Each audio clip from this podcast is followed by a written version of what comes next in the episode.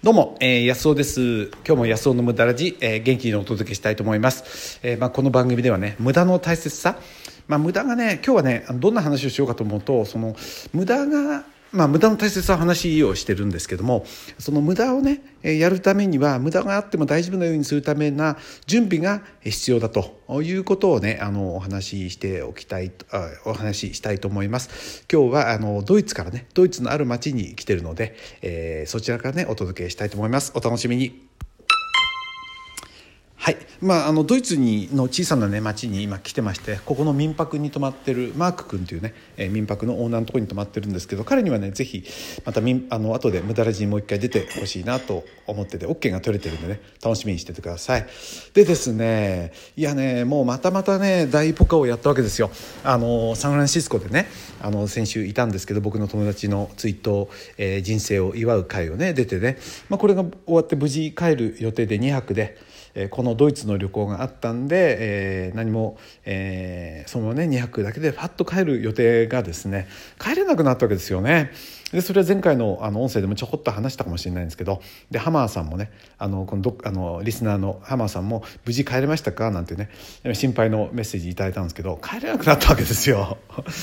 それはなぜかっていうとあの僕がパスポートをなくしちゃったわけですね。えー、それでパスポートがないとでどこを探してもなくて結局警察までね僕の友達に連れてってもらってサンフランシスコの警察で紛失届を出してですね帰れないと。で多分そのいろいろ大使館にも電話したりしてね。そうするとパスポートの再発行には1週間は最低かかると。じゃあそれじゃあもうねこのドイツ旅行はうちの奥さんと行くドイツ旅行はないだろうな。ダメなんだってことになってですねもうがっくりきて。それで警察でね紛失届をその作ってもらってたんですよね。でどこ探しても本当ないんですよ。だけどね僕のその友達の息子がねあのいやそんなことはないと。絶対あるんじゃないかって言い出したわけですよ警察で。あのもうあの紛失届は出してるわけですよ。で向こうは作成中ですよ。でねあれ安尾ウエストポーチはって言うんですよね。そして無事僕のウエストポーチにあのパスポートがあったわけですよ。で僕はねあのその朝あのお別れ会がある時にね僕のバックパックリックサックの中に入れてその袋に入れたんですよ一回ね。でそれが記憶として定着してたんでカバンの中を探して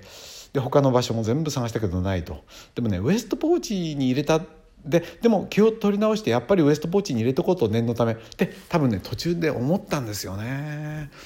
で彼は僕がウエストポーチをしてるのを、えー、思い出してですね、えー、警察に言ってくれてそれでね見つかったわけですよ。ところがもう飛行機は帰りはね帰れないと思ってたんでキャンセルしちゃった後だったんで変更しちゃった後だったんで結局あと2日無理やりいなきゃなんなくなったわけでサンフランシスコ滞在がね、えー、まあ、2日間延びて4日間になったんですけど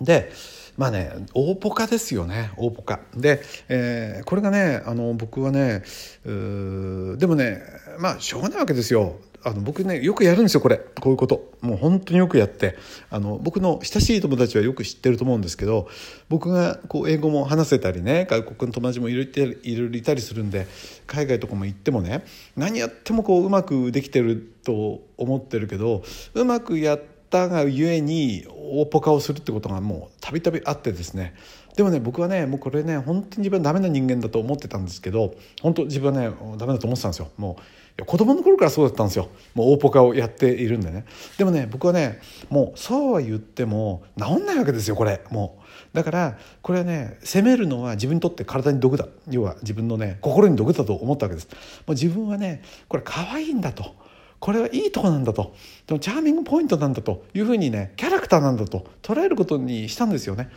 例えばあの足の障害を持った方がいたとしてね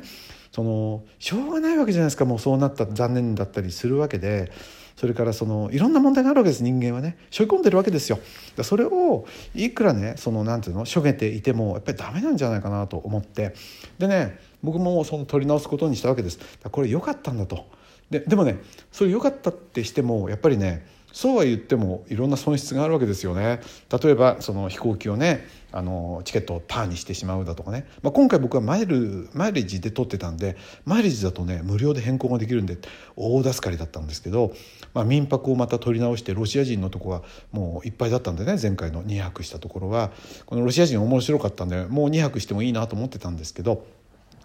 結局他を取り直して余計な出費がサンフランシスコ高いんですよね。民泊がね。2泊で3万5千円ぐらいするんですよ。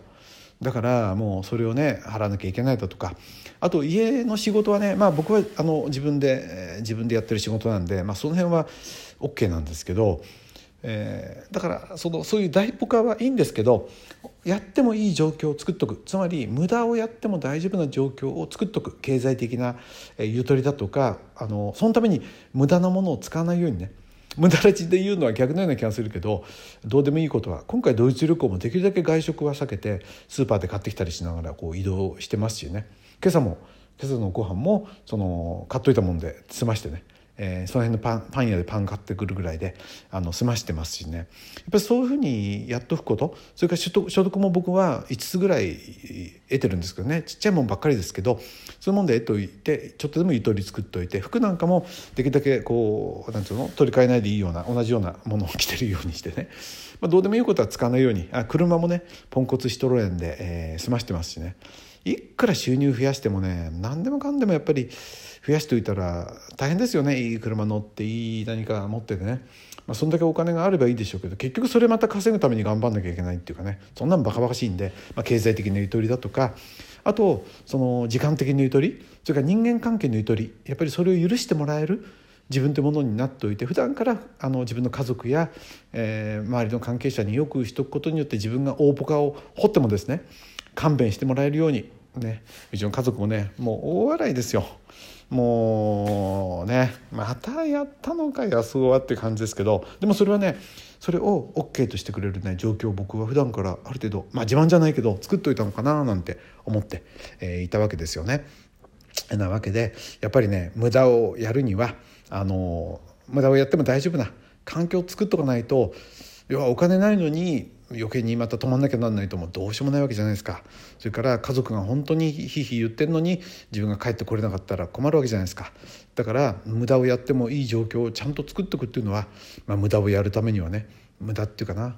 うん、そういう自分を大事にするためには人を大事にするためにも必要かなと思いました、まあ、僕はねこういう大パカをやるんで自分自身をね、えー、落ち込ませないようにいい子いい子してねこれでいいのだと、まあ、そういう状況を作って置いて、えこれからもきっとねやるでしょうまた。やるでしょう。はい。ここのね民泊のねマーク君29歳でねイケメンでね面白い仕事してるんですよ。で彼にねあのこのあの無駄ラジに出ていただく了承を取ってますんで、えー、次回はねこのマーク君に、えー、登場してほしいと思います。やっぱ民泊泊まるとねこういった前回のロシア人も面白かったですけどね。みんないろんな状況なんで、えー、面白いですね。はいということで、えー、ドイツのねある町から、えー、今回はお届けしました。そうでした。どうも。